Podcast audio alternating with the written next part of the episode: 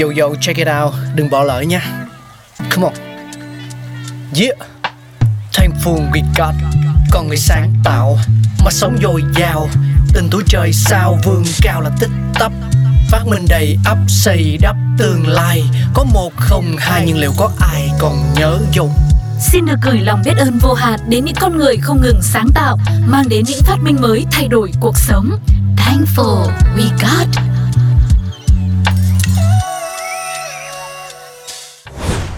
Điều khiển từ xa luôn là người bạn thân nhất của những chiếc TV dù to dù nhỏ. Vậy bạn có biết ai là cha đẻ của chiếc điều khiển TV nhỏ bé mà quyền lực này không? Có thể bạn sẽ rất ngạc nhiên khi biết rằng sự ra đời của chiếc điều khiển TV lại xuất phát từ việc không muốn các quảng cáo làm gián đoạn quá trình thưởng thức các nội dung trên màn ảnh nhỏ. Vào những năm 1950, Eugene F. McDonald, lúc bấy giờ là chủ tịch của công ty Janet Electronics, đã đưa cho các nhân viên của mình một thử thách cần giải quyết, đó là ông ghét phải ngồi xem quảng cáo trên TV. Và điều ông ấy muốn là một thiết bị nào đó có thể giúp ông tắt tiếng hoặc là chuyển sang kênh khác ngay lập tức cũng từ đó, chiếc điều khiển từ xa dành cho TV đã ra đời. Mong muốn của McDonald là tạo ra một cuộc cách mạng làm thay đổi mãi mãi cách con người sẽ tương tác với truyền hình và ông chủ đã có lời thì thiết bị cũng ra đời. Vào giai đoạn đó, nó được gọi là Flashmatic, thiết kế bởi một kỹ sư tên là Eugene Pauli và chính thức tung ra vào năm 1955. Tuy nhiên, có nhận định rằng kỹ sư này không phải một kỹ sư điện mà chuyên về cơ khí, thế nên thiết bị đó phần lớn mang nhiều đặc điểm liên quan đến cơ khí. Trước kia, từng có thiết bị có thể giúp chuyển kênh truyền hình, nhưng đa phần đều được tích hợp dính luôn vào TV. Tiếp đó, thì một chiếc điều khiển từ xa khác được biết tới nhiều nhất có lẽ là thiết bị Lazy Pons, một thiết bị cũng của công ty Janet Electronics. Công cụ này cho phép người dùng bật tắt TV và thay đổi kênh, nhưng chưa có tùy chọn tắt tiếng quảng cáo. Trong bối cảnh ấy, Flashmatic đã ra đời, hoạt động hoàn toàn độc lập. Thiết bị này được giải thích là sẽ dùng một nguồn ánh sáng có định hướng tới cảm biến đặt ở mỗi góc của màn hình TV. Điều này cho phép người dùng tắt âm, chuyển sang kênh khác.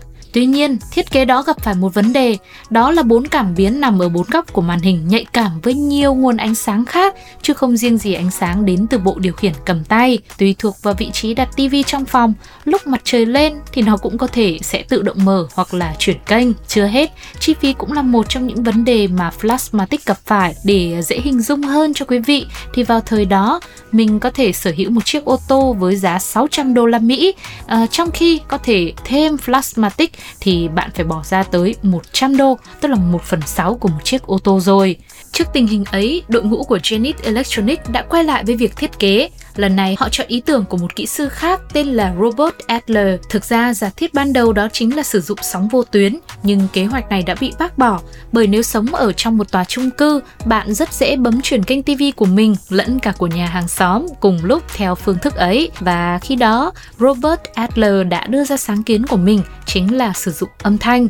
Kết quả của ý tưởng này là sự ra đời của Space Command, chiếc điều khiển từ xa với những chiếc búa nhỏ bên trong đập vào các lá nhôm để tạo âm âm thanh. Âm thanh này sẽ vang lên theo các tần số khác nhau để ra lệnh cho TV tắt hay mở hoặc là chuyển kênh. Kể từ giai đoạn đó, Remote TV dường như cũng không có thay đổi nào về các phím bấm vật lý. Mãi cho đến khoảng năm 1970 thì ờ, ở Anh đã cho ra đời CFax gần như là dịch vụ teletext đầu tiên trên thế giới, một tiện ích giúp cung cấp các thông tin bằng văn bản cho người dùng thông qua nền tảng TV. Lúc ấy thì phần lớn người xem TV không thể tiếp cận các chuyên mục khác nhau của CFax với chiếc điều khiển thông thường.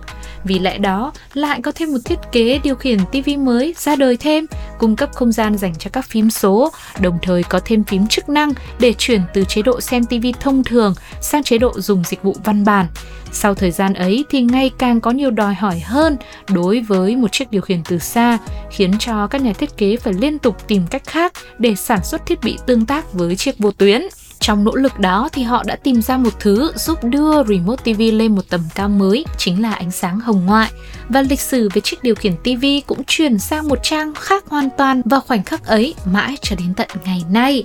Đó là câu chuyện về chiếc điều khiển TV nhỏ bé mà hầu như nhà chúng ta ai cũng đều có, đã từng sử dụng qua. Thì hy vọng rằng với những thông tin vừa rồi cũng sẽ là những điều bổ ích để mình biết yêu thêm chiếc điều khiển bé nhỏ trong gia đình nhà mình. Hẹn gặp lại quý vị ở những số Thankful We Got tiếp theo để lắng nghe thêm thật nhiều điều về những phát minh vĩ đại khác nữa nhé. Xin chào và hẹn gặp lại. Wow, oh,